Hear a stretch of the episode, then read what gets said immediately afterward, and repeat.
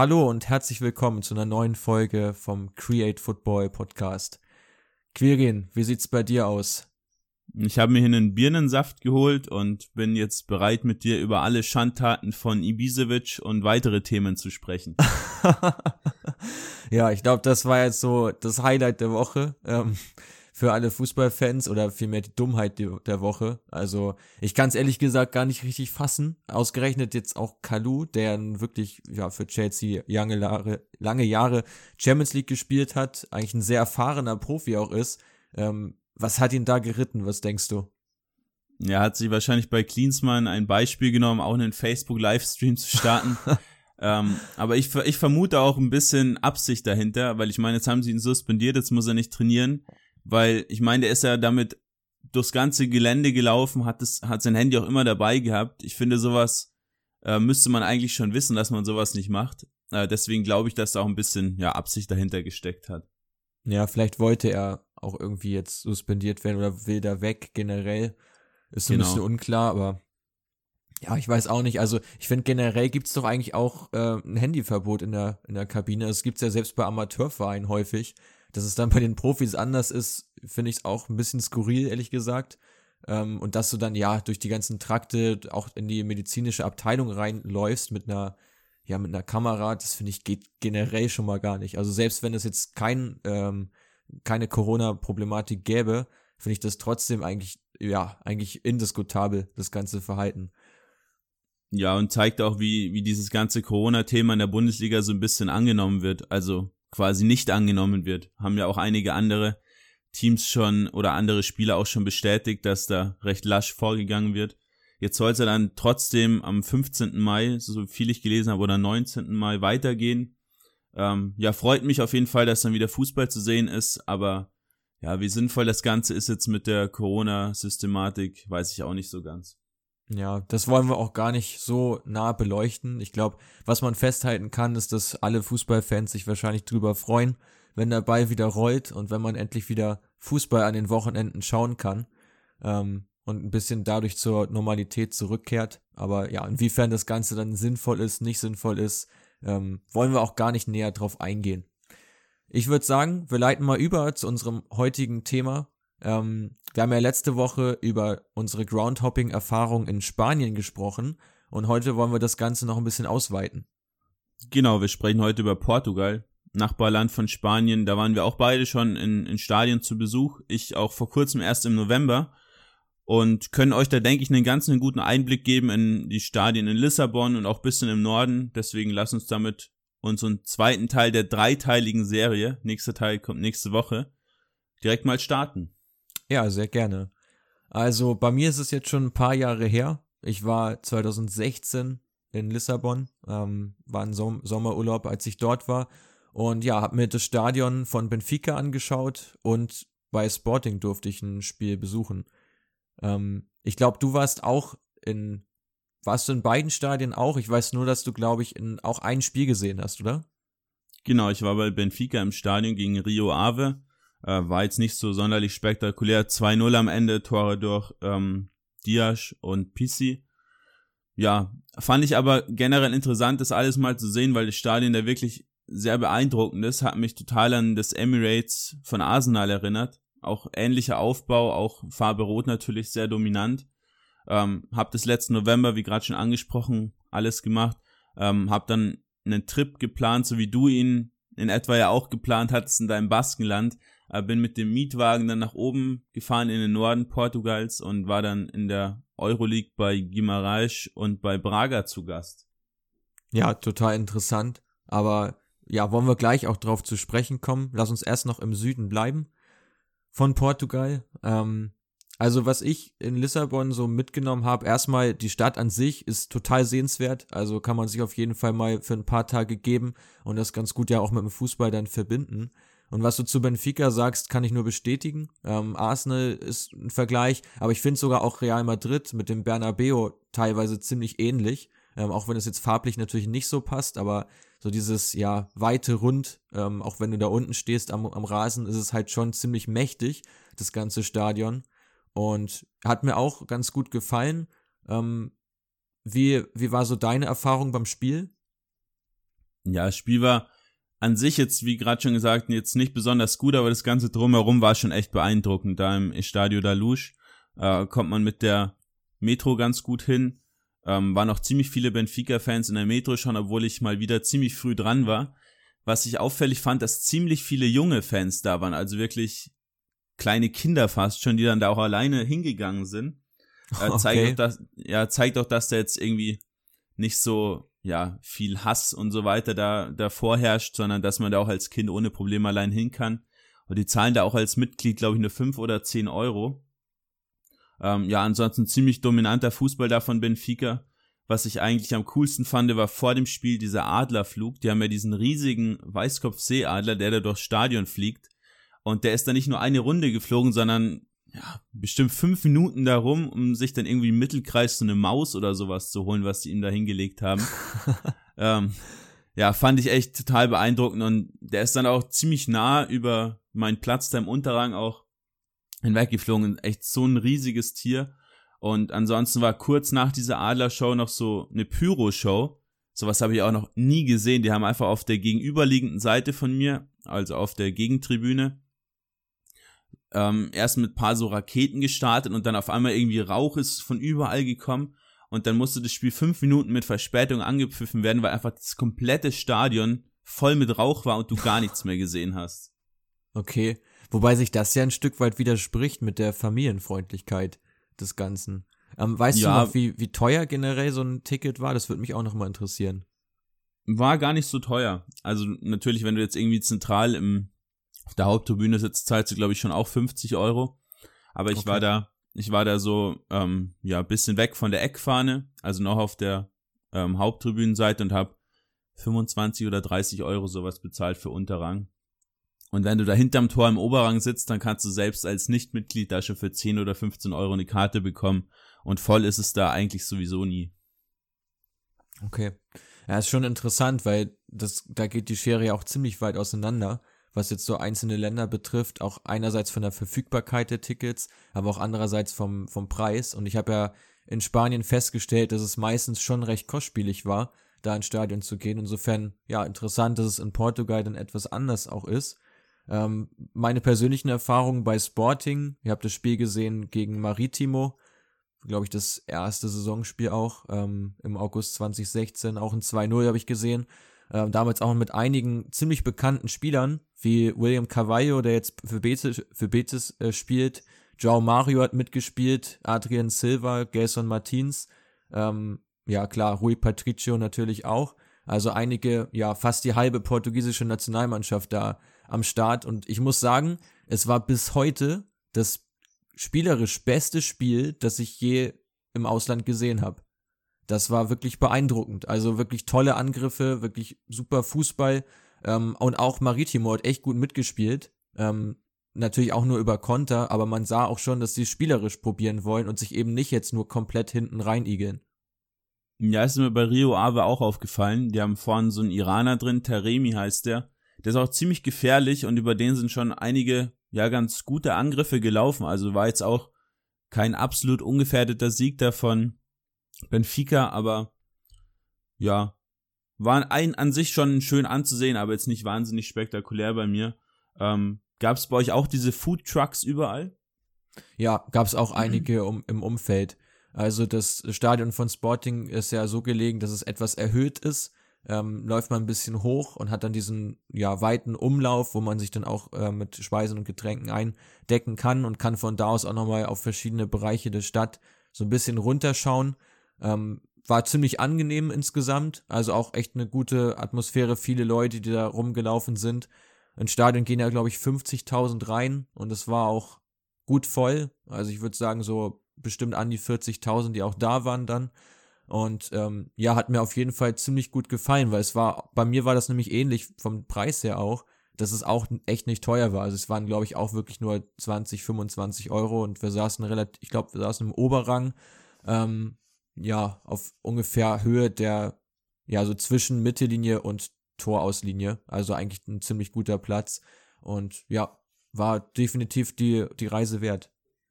Ja, Stadion von Benfica ist nicht ganz so schön gelegen, so zwischen zwei, drei Autobahnen, da auch auf so einer kleinen Anhöhe. aber um dahin zu kommen, musst du erstmal an diesen Food Trucks vorbei, die unter der einen Autobahnbrücke stehen und musst dann unter der nächsten Autobahn durch so einen Tunnel durch.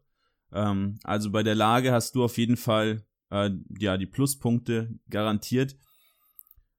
Ansonsten würde mich noch interessieren, wie bei dir so diese Stimmung war im Stadion, weil bei mir, mir ist aufgefallen, hinter den Toren waren eigentlich ziemlich wenige Ultras. Sowas gibt's ja da im südländischen Raum, gerade so auf der iberischen Halbinsel jetzt eh nicht so wirklich. Aber in beiden Ecken waren zwei so vereinzelte Gruppierungen, die dann schon ein bisschen Stimmung gemacht haben. Was ich ehrlich gesagt ein bisschen schwach fand für so einen, für so ein Team, ist ja auch das Team in, auf der ganzen Welt mit den meisten Mitgliedern und dass da keine ja, fünf bis zehntausend Leute zusammenkommen, um da mal ordentlich Stimmung zu machen, finde ich schon ein bisschen schade. Ja, das stimmt schon. Also hinterm Tor war bei mir schon ein bisschen was los. Ähm, auch jetzt nicht über, also es war nicht wenig, nicht viel. Also irgendwo so dazwischen. Ähm, sie haben auf jeden Fall ja die Paraden von Rui Patricio sehr gefeiert, ähm, was ja auch klar ist, weil der ist ja auch ähm, zu dem Zeitpunkt damals, glaube ich, auch sehr viele Jahre im Verein gewesen. Ähm, der, der war ziemlich beliebt und es war auch das äh, Abschiedsspiel sozusagen von Joao Mario, der danach zu Inter gewechselt ist. Ähm, und der hat dann hin, also so hat er auch gespielt, muss man sagen. Der war, also man sah schon sein Potenzial, aber irgendwie, dass er mit dem Kopf halt ganz woanders war, das weiß ich noch ziemlich gut. Und ja, ansonsten, ja, waren vor allem so diese spektakulären Szenen, die dann äh, kommentiert wurden, dass so, ein richtiges Raunen durch das Stadion ging, aber durch das ganze Stadion dann auch. Das fand ich, ähm, ja, halt eigentlich wieder, was wir auch in der letzten Folge schon gesagt haben, wieder ziemlich situativ von der Stimmung her. Ja, bevor wir zum Norden Portugals überschwenken, würde mich noch interessieren, wo die ganzen Sporting-Fans denn herkommen, weil ich war auch drei oder vier Tage in Lissabon. Ich habe keinen Sporting-Fanshop gesehen, dafür drei oder vier von Benfica. Einige Leute im Benfica-Trikot, niemanden im Sporting-Trikot. Ich habe in dem, wenn ich nicht wüsste, dass in der Stadt noch ein zweiter Club ist, ja, hätte ich das auch nirgends irgendwie erfahren können. Ja, also die sportliche Entwicklung ist ja auch so, dass Benfica das Sporting ziemlich den Rang abläuft jetzt in den letzten Jahren. Und ähm, ja, zeigt sich, zeigt sich dann vielleicht auch bei den, bei den Fans. Also ich habe jetzt die Erfahrung nicht so richtig gemacht. Also es, aber es liegt auch immer im Auge des Betrachters, glaube ich, wenn man ein Spiel gesehen hat von Sporting, dann fixiert man sich auch eher noch auf, auf die und ähm, nicht so wirklich auf Benfica. Also mir ist es damals nicht so stark aufgefallen, aber das ist wie gesagt jetzt ja auch schon vier Jahre her. Insofern kann sich da auch ein bisschen was geändert haben. Ähm, ich möchte noch ergänzend dazu sagen, ich habe ja bei Benfica auch diese Stadiontour gemacht, insofern ja auch das Stadion gesehen, das Umfeld. Ähm, kann ich nur bestätigen, was du bisher gesagt hast. Und bei mir war halt so ein bisschen kam dazu, dass die Leute da ziemlich unfreundlich waren bei Benfica. Also wir haben dann nachgefragt, wo dann diese Stadionführung losgeht oder wo das Museum ist. Und dann war es erst so, ja, was wollt ihr eigentlich so nach dem Motto? äh, und dann so, ja, jetzt sagt erstmal vernünftig Hallo und, ähm, und dann bereden wir mal in Ruhe, was ihr eigentlich wollt. So, also es war, ja, fand ich jetzt nicht so angenehm, ehrlich gesagt. Ähm, deswegen, ja, ähm, sympathisiere ich dann ein Stück weit mehr mit Sporting, aber wie gesagt, ich glaube, das liegt auch einfach daran, wo man das Spiel dann letztlich gesehen hat, dass man sich damit ein bisschen mehr auseinandersetzt. Sehe ich ähnlich. Also liegt halt immer im Auge des Betrachters. Ähm, ja, lass uns nach oben schwenken in den Norden, nach Porto. Warst du da schon mal? Ich war da kurz auf Zwischenstation und habe da die Stadiontour mitgenommen. Ja, ich bin schon echt gespannt, was du da erzählst, weil ähm, ich wollte da eigentlich jetzt Ende Mai hin, ähm, war jetzt so der geplante Sommerurlaub in die Ecke Porto, da hätte ich auch noch Braga mitgenommen, ähm, vielleicht noch das ein oder andere Stadion mir Groundhopping-mäßig angeguckt. Mein Spiel wäre ja im Normalfall ja auch nicht gewesen in dem Zeitraum, also wenn, dann hätte ich auch nur eine Stadionführung jeweils gemacht. Aber ja, das fiel jetzt oder fällt jetzt ja leider ins Wasser. Aber ich bin umso gespannter, was du denn so zu berichten hast. Ja, Support jetzt generell nicht so viel. Stadion liegt auch ein bisschen außerhalb. Ist auch so ein richtiger Betonklotz, den sie da hingestellt haben. Ähm, und im Inneren wirkt es auch ziemlich klein. Also da passen ja über 50.000 Leute rein. Habe ich dann im Nachhinein festgestellt, als ich es nachgeschaut habe, ich hätte vielleicht auf 35 oder 40.000 maximal getippt. Aber es geht ziemlich weit nach oben. Was auffällig ist, dass generell hinter den Toren nur eine ziemlich kleine Tribüne ist. Und ja, das ist halt alles da mit schönen blauen Sitzschalen ausgestattet, aber generell ist diese Architektur von diesem ganzen Stadion schon ein bisschen trostlos und hat so ein bisschen an Betonklotz hier in München erinnert. Okay. Ist auch, man sieht das ja, ähm, wenn man so ein Spiel von, äh, ja, einfach aus einem normalen Fernsehblickwinkel sieht, dann kriegt man sowas ja meistens gar nicht so richtig mit. Überrascht mich fast etwas. Ja, äh, beeindruckend war dagegen das ja, Trophäenkabinett, also das Museum von Porto. Damit äh, vor allem den Champions League Gewinn 2004. Den haben sie da schon ziemlich stark zelebriert, haben dann da auch den ähm, Bus, mit dem die Mannschaft da durch die, Sta durch die Stadt gefahren ist, da reingestellt und da irgendwie dann die Hälfte rausgeschnitten, dass man da durchlaufen kann und so weiter. Also Museum war ziemlich beeindruckend, auch so das Innere vom Stadion, also jetzt so die ganzen Kabinen und so weiter. Ähm, aber das Innere an sich war nicht so wirklich ähm, toll. Vielleicht assoziiere ich es auch negativ mit Porto, da mir da vom Auto die Scheibe eingeschlagen wurde, aber äh, ist vielleicht ähnlich wie, wie mit dir und Benfica. Ja, also erstmal kurz ähm, zum Champions League Gewinn ist natürlich auch eine Riesengeschichte gewesen. Also gerade wenn man jetzt nochmal drüber nachdenkt, wenn jetzt so ein Verein wie Porto die Champions League gewinnen würde, oder Ajax war ja relativ dicht dran letztes Jahr, das ist schon echt eine mega Story, finde ich. Weil selbst damals war das ja alles andere als eine Selbstverständlichkeit. Es gab ja viel bessere Mannschaften im Wettbewerb. Auch bis heute ja so der größte Triumph, finde ich schon fast, von José Mourinho, der ja damals den Titel geholt hat. Insofern kann ich mir das schon vorstellen, dass man das auch noch deutlicher in den Vordergrund stellt, einfach weil es ja so ein einmaliges Erlebnis ist für so einen Verein wie Porto. Aber nun sag ja. mal, was ist da genau passiert mit deinem Auto? Also, wurdest du ja überfallen oder wie war das? Ja, wir wollen jetzt auch nicht zu weit wegschwenken vom Fußball, ähm, aber kurz, ja, hab das Auto mitten in der Stadt abgestellt und nach zwei Tagen, als ich dann wiedergekommen bin, war so ein kleines Zeitenscheibchen eingeschlagen und dann ja paar Sachen auch geklaut aus dem Auto, aber ja, war jetzt nichts besonders Wildes, aber dann das ganze Drama mit Touristenpolizei und so weiter hätte ich mir auch schön sparen können und hatte dann auch fast nur noch Dreckwäsche für die restlichen Tage zum Anziehen. ja, muss man auch mit vorsichtig sein, aber das sind so Geschichten, die erlebt man dann natürlich auch nur, wenn man da mal ja so eine so eine Tour macht. Aber erzähl doch mal von den, von den umliegenden Vereinen. Also Porto hat ja noch ziemlich viel zu bieten, gerade wenn man sich das nochmal genauer zu Gemüte führt. Da sind ja einige Erstligisten auch im direkten Umfeld, wo man auch nochmal einen ganz guten Abstecher hinmachen kann. Ja, erstmal Porto an sich ist auch mega schön. Kann man auch gerne mal einen Städtetrip hinmachen, genauso wie Lissabon. Einfach total schöne Architektur, da auch mit dem Fluss, der da mitten durchfließt. Ähm, bin dann von dort aus nach Guimarães gefahren, ist nicht sonderlich weit weg, liegt da ähm, auch in der Nähe wie Famalisao und Braga, auch zwei ja, gute Teams in der Liga. Ähm, in Gimaralsch habe ich äh, das ja, Heimteam gegen Arsenal spielen sehen, in der Euroleague auch. Ähm, ja, hab da durch Zufall ein Ticket für den Arsenal-Block bekommen. Dachte eigentlich, dass ich bei den Heimfans wäre. Und auf einmal beim Reingehen habe ich dann gesehen, oh, ich stehe jetzt hier bei den Gästefans. Ähm, war aber auch nicht sonderlich schlimm, weil ich eigentlich keins von den beiden Teams jetzt hasse und auch keins davon mega gern mag. Ähm, aber es Estadio Afonso Henriquez, ja, da in, in Guimarães hat es ziemlich viel geregnet, war deswegen nicht ganz so angenehm, aber wir waren zumindest überdacht, der Rest vom Stadion fast gar nicht, die wurden alle schön nass.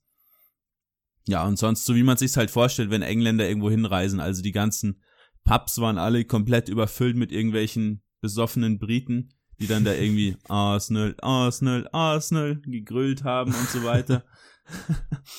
ähm, ja, an sich war es jetzt nicht so ein schönes Spiel. Arsenal hat da auch jetzt nicht gerade gut gespielt, haben dann durch ähm, Lord Mustafi das 1-0 gemacht und dann wirklich in der Nachspielzeit ein Fallrückzieher-Tor von Gimaraes zum Ausgleich. Das war natürlich dann ähm, schon nochmal das Highlight des Spiels überhaupt.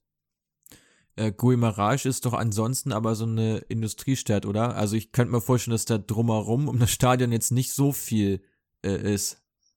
Ja, es war mitten in so einer Wohnsiedlung gelegen, an so einer Straße, also jetzt auch keine besonders schöne Lage. Ähm, okay. Ja. Was mir aufgefallen ist, dass der Support von den Arsenal-Fans ziemlich schwach war. Auch von den Heimfans ist da nicht besonders viel gekommen. Da waren nur, ja, so ein paar Vereinzelte auch hinterm Tor gestanden. Ja, und was sonst noch negativ aufgefallen ist, dass man nach dem Spiel einfach ewig in diesem Gästeblock war, bis dann mal das ganze Stadion leer war und du dann raus konntest. Ähm, aber für mich war das eigentlich auch gar nicht so schlimm, weil ich ja generell so jemand bin, der dann da gerne nochmal so ein bisschen das Spiel Revue passieren lässt. Du bist da ja ähnlich. Ähm, und in anderen Städten, zum Beispiel bei Man City, ist mir das halt total negativ aufgefallen, dass du wirklich fünf Minuten nach Spielende quasi rausgetrieben wurdest aus dem Stadion. Ja, das ist ja gerade in England auch ziemlich üblich. Also so habe ich das auch schon erlebt, ähm, dass du da wirklich ja eigentlich gar keine Zeit hast und die Ordner sofort wollen, dass alle raus äh, sind aus dem Stadion, damit sie da dicht machen können. Ja, finde ich auch angenehmer, wenn es dann eben ein bisschen anders ist, auch wenn es dann bei dir gezwungenermaßen so war, dass du da noch etwas warten musstest. Ähm, wie siehst du das generelle Spielniveau, wenn du jetzt ähm, ja die, also wenn du jetzt Benfica siehst und und ähm, und dann nochmal Guimarães, so wenn die Liga da einschätzen würdest oder die Spieler, ähm, wie siehst du das so? Ja, eigentlich auch so, wie es in der Tabelle auch steht. Also Benfica ist da schon besser, sind halt einfach so ein dominant auftretendes Team. Ist vielleicht ein bisschen so mit, mit Bayern zu vergleichen, die halt dann einfach ja viel so dieses handballartige Spiel aufziehen, halt einmal so um den Strafraum drumherum, bis dann irgendwann mal die, die Chance sich ergibt. Und Guimaraes haben halt ziemlich viele, ja, schnelle Spieler vor allem. Die Flügelstürmer spielen dann immer in ihrem 4-3-3 und versuchen dann halt somit schnell zum Abschluss zu kommen. Ja, und Arsenal hatte recht viele Ersatzspieler auch auf dem Feld, ähm, haben dann da auch vorne drin mit Nelson, glaube ich, gestartet, mit Martinelli auch. Ähm, war auch interessant, die ganzen Jungs mal zu sehen, aber ja, Arsenal ist halt auch, wie wir schon öfter mal gesagt haben, nur noch so ein Schatten seiner selbst. Definitiv, ja. ähm, ja, dann lass uns nochmal über Braga sprechen. Ich glaube, da hast du ja auch ein paar Erfahrungen gesammelt und ich finde dieses Stadion da ja so beeindruckend, weil es ja völlig einzigartig ist. Ja, ist glaube ich bei jedem Groundhopper so eines der Stadien, was er unbedingt mal sehen will. Äh, du wolltest es jetzt auch im Sommer machen. Ähm, ja, war bei mir eigentlich Zufall, dass die Euroleague-Spiele wegen dem ganzen Polizeiaufgebot an zwei verschiedenen Spie äh, an zwei verschiedenen Tagen waren. Deswegen konnte ich auch beides mitnehmen. Ähm, ich habe Braga gegen Besiktas Istanbul gesehen, 3-1 am Ende für Braga, zweimal Paulinho und Eduardo und für Besiktas hat Beuth getroffen.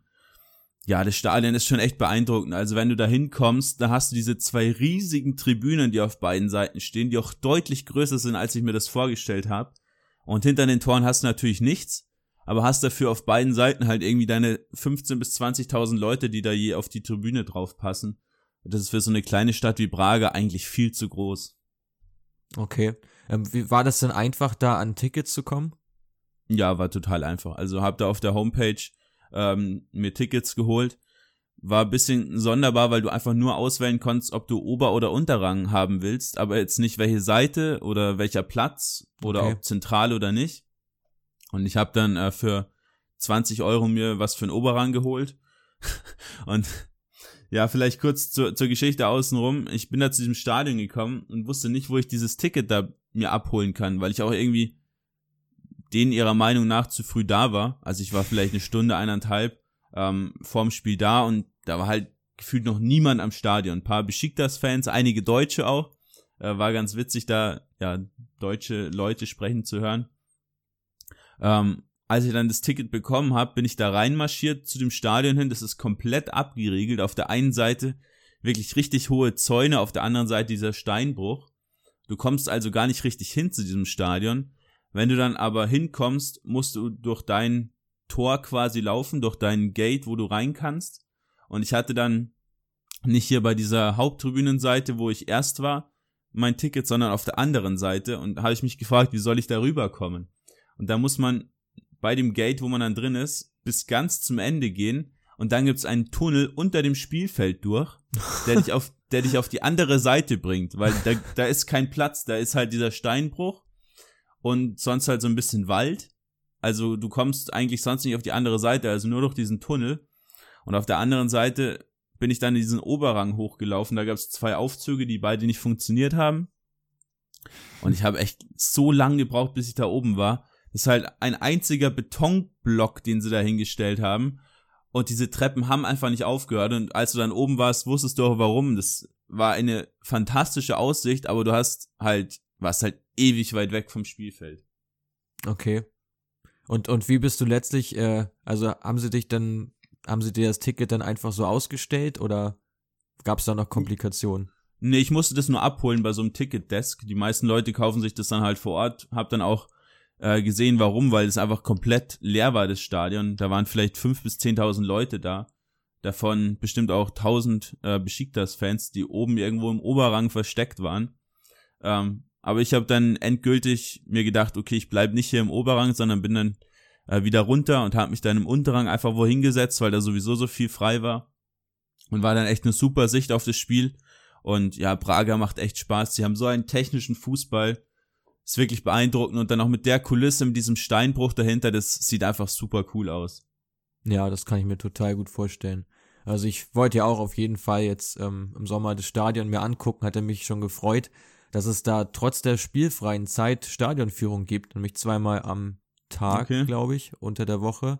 Insofern, das hätte ich auf jeden Fall gerne mitgenommen, aber ja, wird jetzt noch ein bisschen dauern, aber das scheint ja so aus deinen Erzählungen, ähm, ne, also eine beschwerliche Reise zu sein, die sich aber letztlich dann doch ganz gut lohnen kann. Ja, ich hätte mir eigentlich ein bisschen mehr unter dem Stadion vorgestellt. Ich dachte also, dass es so ein bisschen mehr Nostalgie hätte, aber es ist halt einfach ein Projekt gewesen, einfach da Beton quasi in diesen Steinbruch reinzuschütten. Und so ist das Stadion halt auch. Du hast diese grauen Sitze und Beton und eigentlich keinerlei Farben.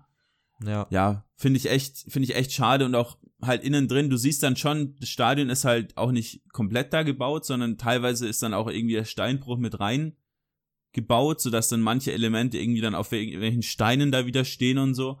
Also schon ganz interessant. Aber es ist halt alles aus Beton und Metall und halt auch nichts irgendwie verkleidet oder angemalt. Und das Catering ist ein absoluter Witz. ja, ich glaube, ich habe da schon mal schon mal ein Bild von gesehen. Magst du es dann nochmal für unsere Zuhörer äh, beschreiben, was du Echt? da genau zu dir genommen hast oder auch äh, einfach erhalten hast? Ich werde es auch garantiert später, wenn ich die Folge teasere, ähm, dann habt ihr es bestimmt schon gesehen bei uns auf Instagram und bei Facebook, diesen Cheeseburger, den ich da bekommen habe.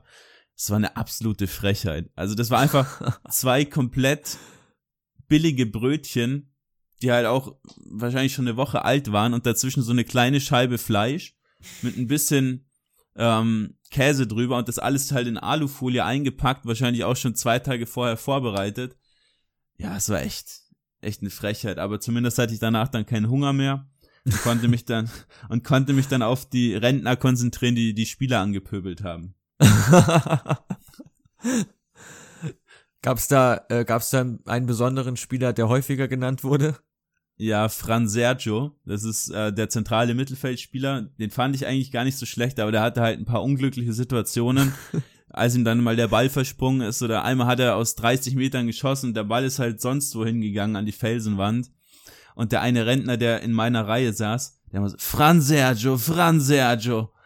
Und ich bin, am Anfang dachte ich mir noch, was ist denn jetzt? Und dann irgendwann war das halt wie so ein Running Gag schon. Alle fünf Minuten hat er sich wieder so aufgeregt über den. und irgendwann macht er so eine Handbewegung, so eine Abwinken und so, Fran Sergio. Und geht dann einfach. In der 70. Minute oder wann das war. Es war, war echt total lustig, aber ich, ich finde es immer, ja, echt, echt cool, dann solche Leute da im Stadion zu sehen, die dann da wirklich auch so eine Passion für den Verein haben und der geht da wahrscheinlich schon seit Jahrzehnten hin, deswegen sei ihm die Kritik auch gestattet. Ich finde sowas generell mal ziemlich lustig, wenn man irgendwo in ein Stadion ja. geht und hast du Leute um dich herum, die sich permanent über irgendwen aufregen oder teilweise auch irgendwen ja sehr stark sehen. Also ich kann da eine Parallele ziehen zu äh, Valladolid gegen Retafe, wo ich war. Da haben sie auch, ich kann da nicht genau sagen, welchen der beiden Innenverteidiger die ständig bepöbelt haben, aber es war einer der beiden vom, vom eigenen Team, äh, wo sie ständig immer meinten, ja, was ist, was ist das jetzt wieder? Und dann wurden sich, wurde sich auch echt drüber aufgeregt, ähm, wenn der mal einen Fehlpass gespielt hat oder falsch stand. Äh, und auf der anderen Seite haben sie immer so, ah, Jorge Molina, Jorge Molina, haben sie immer schon so gemurmelt, als der eingewechselt wurde. Da hatten sie richtig Respekt vor dem. Und später hat er dann ja, glaube ich, sogar den ähm, Elfmeter zum 2 zu 2 reingemacht. Also berechtigte Sorge. Aber sowas finde ich auch immer ziemlich interessant, weil man lernt da einfach nochmal deutlich mehr über, über die Leute da und natürlich auch, wie einzelne Spieler so gesehen werden. Ja, finde ich absolut, äh, sehe seh ich absolut genauso. Ist echt immer ziemlich interessant und bekommt man eigentlich auch immer irgendwas mit, was man davor noch nicht so wusste. Ähm, abschließend zu Braga vielleicht noch. Das war, ja, ziemlich leeres Stadion, auch schon fünf Minuten nach Spielende. Da waren dann noch ein paar junge Fans, die irgendwie von Trincao, der dann äh, im Sommer jetzt ja zu Barca wechselt, äh, das Trikot haben wollten. Aber ja, haben es natürlich nicht bekommen. Der musste dann nur seine Steigerungsläufe machen noch nach dem Spiel. Ähm, und als ich dann zurück wollte, ich dachte echt, ich bin in einem verlassenen Stadion, weil da bin, musste ich natürlich wieder durch diesen Tunnel und ich war der einzige Mensch weit und breit. Da war niemand anderes sonst und die haben da vorne schon diese, diese Gates zugesperrt. Dachte mir, bin ich jetzt der Einzige hier drin, der noch raus will? Mal schauen, ob da noch irgendwas offen ist. Ähm, also war echt wie in so einem Parkhaus nachts um drei. okay. Auch eine spannende Geschichte insgesamt, ne? Ähm, ja, aber wie sieht's denn bei dir aus? Wir wollen ja nicht nur über Europa heute sprechen, sondern auch nochmal über einen anderen Kontinent, wo du auch ein paar Erfahrungen hast sammeln dürfen. Und da interessiert mich natürlich auch besonders, was du da erlebt hast, was es da für spezielle Aktionen vielleicht auch gab, ähm, in denen du dich bef befunden hast. Also leite doch mal gerne ein. Ja, ich war äh, 2017 für sechs Wochen äh, wegen der Arbeit in Kolumbien, in Bogota, habe da so ein Auslandspraktikum gemacht während meiner Ausbildung ähm, und habe da eigentlich gar nicht das Ziel gehabt, irgendein Spiel zu sehen. Warte mal, weil, du hast da auch gearbeitet? Ja, so ein bisschen. Ach so, ja, das, das ist mir auch neu. Aber okay, ja, mach mal weiter. ähm, bin da auch eigentlich ohne das Ziel jetzt, ähm, also hat da eigentlich nicht das Ziel, irgendwelche Spiele da zu sehen. Ähm, hab dann aber durch Zufall auf Facebook gesehen, dass Independiente Santa Fe in der Copa Libertadores ein Spiel hat. Am 24. Mai war das 2017. Und dachte mir, okay, könnte man sich eigentlich mal geben. Wird doch bestimmt nicht so teuer sein, der Eintritt. Äh, haben dagegen The Strongest gespielt, ähm, das Top-Team aus Bolivien. Hinspiel ging 2-0 an The Strongest, also musste Santa Fe da was reißen im Rückspiel. Bin dann da irgendwie mit Bus und zu Fuß und was weiß ich, irgendwie gerade noch rechtzeitig da zum Stadion gekommen. Weil in Bogotá muss man wissen, gibt's keine Metro, da gibt's nur Busse und halt total starken Verkehr. Und diese Busse stecken halt dauernd da irgendwo im Verkehr fest. Und bin dann da zum Stadion zum El Campín gekommen. Äh, liegt total zentral in der Stadt, fand ich auch echt cool und hatte aber noch kein Ticket. Und dann bin ich halt überall rumgelaufen, habe dann mit meinem brüchigen Spanisch irgendwie versucht, mir ein Ticket zu organisieren und dann von der einen Seite auf die andere und wieder zurück und was auch immer.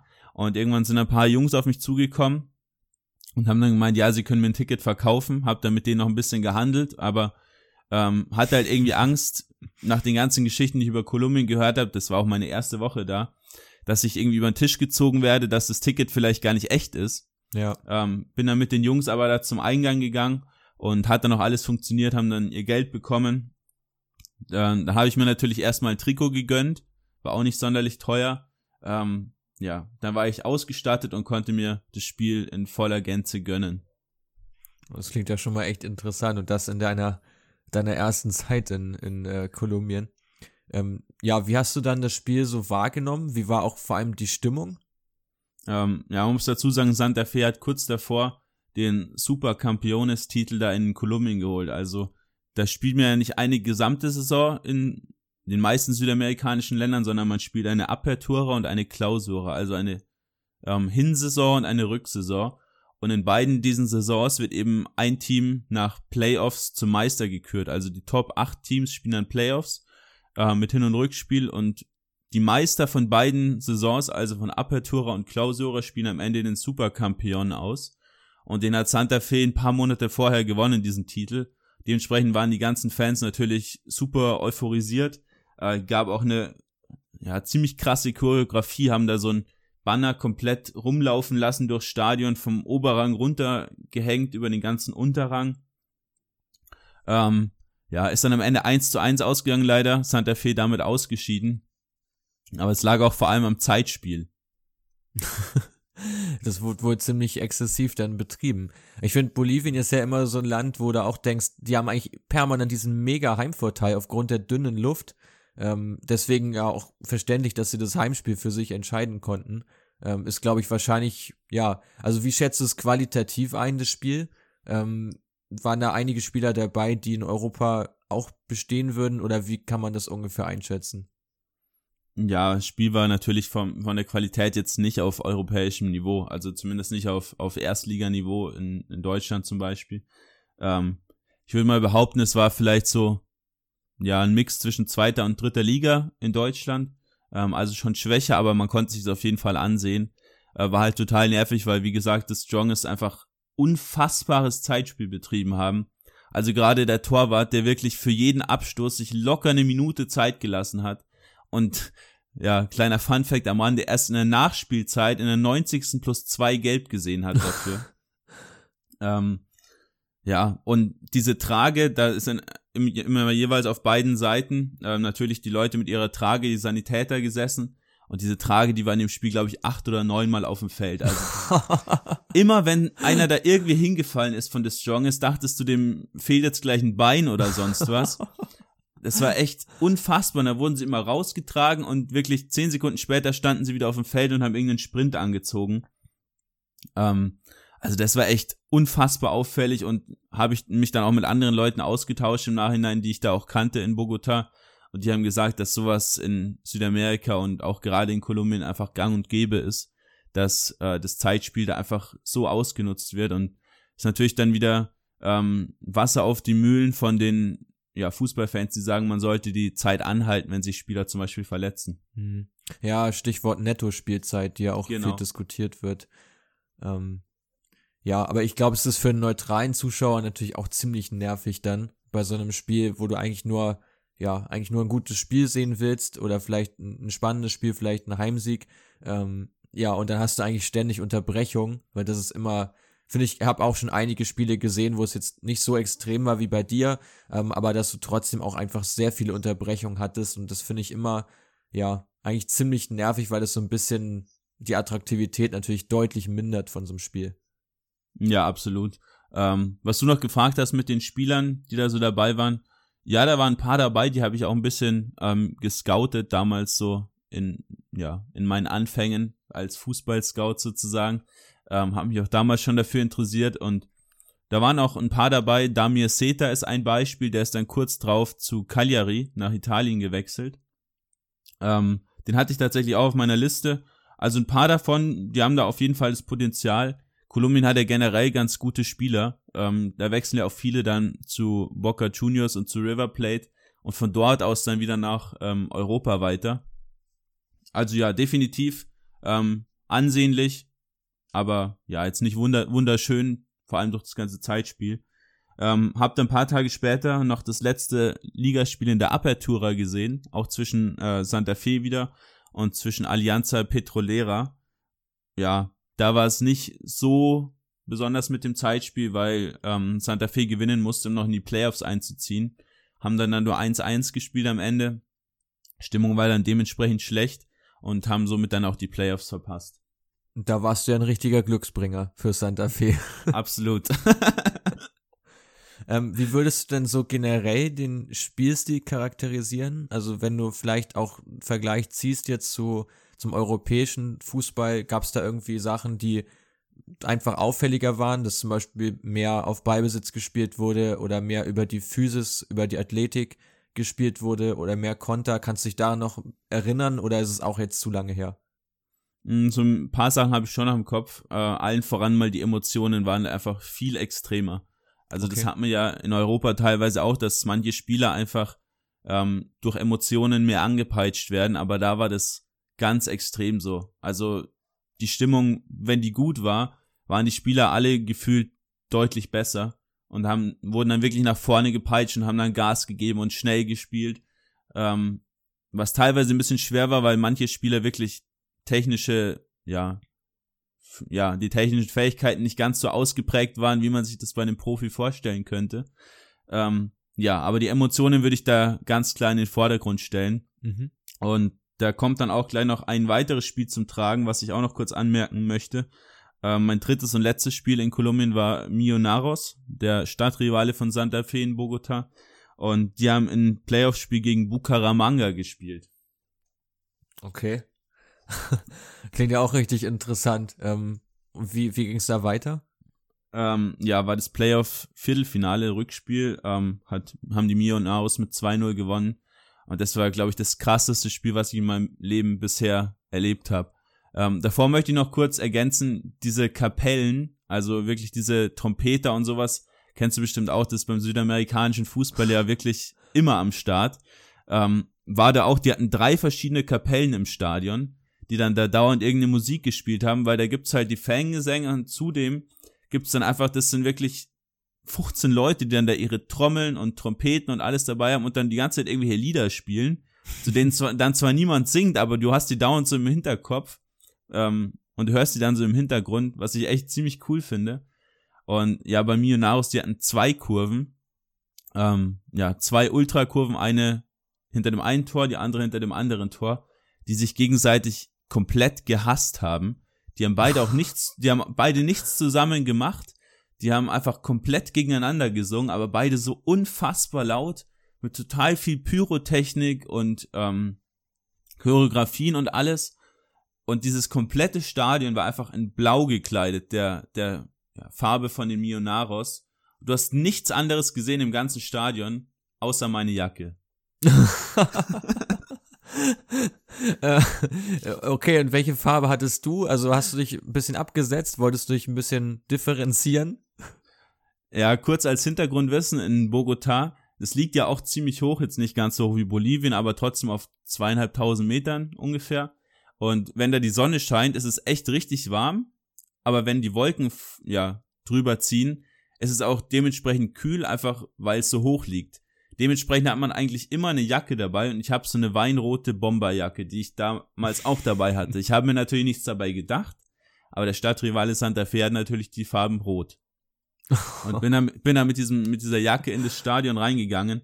Und wenn Blicke töten könnten, würde ich jetzt mit dir den Podcast hier nicht aufnehmen, sondern irgendwo in, in Bogota vergraben sein wahrscheinlich. Es war echt, also die dachten halt, ich bin einfach ein Fan von Santa Fe war ich eigentlich auch eher. Millonarios fand ich jetzt auch nicht so cool, ähm, weil es halt auch mehr so dieser Bonzenverein ist da in, in Bogota. Ähm, aber es war echt richtig krass und wurde dann halt die ganze Zeit irgendwie mit bösen Blicken äh, ja beworfen. Hat sich dann aber erledigt, als dann die Auswärtsfans, die eigentlich nicht ins Stadion durften, irgendwann doch ins Stadion gekommen sind durch irgendeinen so Hintereingang und es dann eine ordentliche Schlägerei gab, ähm, dann war, dann war ich ein bisschen aus dem Schussfeld, dann waren eher die Gästefans interessant. hast du vielleicht sogar noch mal Glück gehabt in dem Fall. Ähm, aber immerhin hast du dann nicht das Trikot angezogen, was du in Santa Fe gekauft hast, weil dann ja, glaube ich wäre Selbstmord gewesen. Ja. Schon echt extrem. Schon echt extrem. Und die beiden Kurven, die gegeneinander gesungen haben, waren aber beide vom Heimteam, richtig? Die waren beide vom Heimteam, ja, ja. Es ist generell so, dass in Kolumbien bei den meisten Spielen gar keine Gästefans erlaubt sind. Einfach weil es da zu viele Tote schon gab in den letzten Jahren. Ähm, aber diese Gästefans, ich, ich weiß auch nicht, wie das funktioniert hat. Die sind da, ähm, man kennt es ja, wenn du so eine, so eine Kurve hast, also jetzt bei der Eckfahne hast du die Kurve von der Tribüne und darunter ist dann ja häufig so ein äh, so ein Eingang, wo dann irgendwie ein Sanitätsfahrzeug oder sowas reinfahren kann. Und da sind auf einmal irgendwie 50 Gästefans reingekommen. Ich keine Ahnung wie. Ähm, ich habe es auch im ersten Moment gar nicht so wahrgenommen, aber auf einmal stürzen gefühlt alle, die da bei mir in der Nähe gesessen sind, auf und laufen denen entgegen. und dann gab es schon im Stadion ein bisschen Schlägerei. Und dann hat sich das Ganze nach draußen verlagert. Da habe ich dann natürlich nichts mehr davon gesehen, aber dann zehn Minuten später sind dann die ganzen Heimfans wieder reingekommen, haben dann den Feind womöglich in die Flucht geschlagen. ähm, aber es war echt richtig krank. Also da war auch so viel Polizeiaufgebot überall. Und du dachtest, jeder, jede, jede Sekunde könnte das ganze Pulverfass hier einfach in die Luft fliegen. Ja, schon echt extrem. Da muss man sich natürlich auch fragen, geht's da noch um den Fußball oder geht es schon um politische Interessen vielleicht auch. Ja, absolut. Muss man schon echt ziemlich differenzieren und deswegen wollen wir das auch gar nicht, ähm, also eigentlich ist es ja gar nicht so lustig. Also es klingt jetzt erstmal total skurril, weil man sich das kaum vorstellen kann. Ich glaube, das ja. geht unseren Zuhörern wahrscheinlich nicht anders. Ähm, aber es ist natürlich, ja, schon echt eine ziemlich extreme Situation. Ähm, ich, weil, weil du sagst es ja richtig, dass da keine Auswärtsfans zugelassen sind, das hat schon seinen Grund. Also ähm, das machen sie auch nicht so aus, aus Spaß. Ja, ist ja in vielen südamerikanischen Ländern so. Also ich meine auch der, der Superklassiko da in Buenos Aires findet ja seit Jahren jetzt auch ohne Zuschauer statt. Das hat ja auch seine Gründe, weil die Leute sich einfach bis aufs Blut hassen. Und ich meine, wenn da schon Bucaramanga liegt irgendwie 1000 Kilometer weg, also da ist eigentlich auch keinerlei Rivalität da. aber trotzdem schlagen die sich die Köpfe ein. Äh, so witzig es im ersten Moment, wie du schon gesagt hast, auch erstmal klingen mag, aber ist es halt eigentlich nicht. Ähm, aber war trotzdem mal super interessant, das alles einfach zu sehen und ich kann jedem wirklich nur ans Herz legen, wenn er mal nach Südamerika kommt, da auch Spiele zu, anzusehen. Also jetzt egal auf welches Land, da ist einfach überall werdet ihr dann diese ganzen Gemeinsamkeiten feststellen, also diese äh, Choreografien, diese Kapellen im Stadion, diese Emotionen einfach, einfach wirklich sehenswert. Ja, ich glaube, das ist im Prinzip ja auch schon das perfekte Schlusswort, würde ich sagen. Oder hast du noch mehr zu südamerikanischen Spielen oder Spielern? Nee, mehr habe ich eigentlich nicht. Äh, ging da auch mir gar nicht so sehr um die Spieler oder das Spiel, sondern einfach um dieses ganze Drumherum. Klar. Weil wie, weil wie gesagt, also man kann jetzt auch ein Drittligaspiel hier in Deutschland anschauen, das ist von der Qualität her jetzt auch nicht unbedingt schlechter. Ähm, aber ich finde einfach, wie wir auch in der letzten Folge schon gesagt haben, wenn du im Ausland im Stadion bist, zählt einfach immer dieses ganze Programm, was du da erlebst. Da ist das Spiel dann halt einfach nur ein kleiner Teil davon.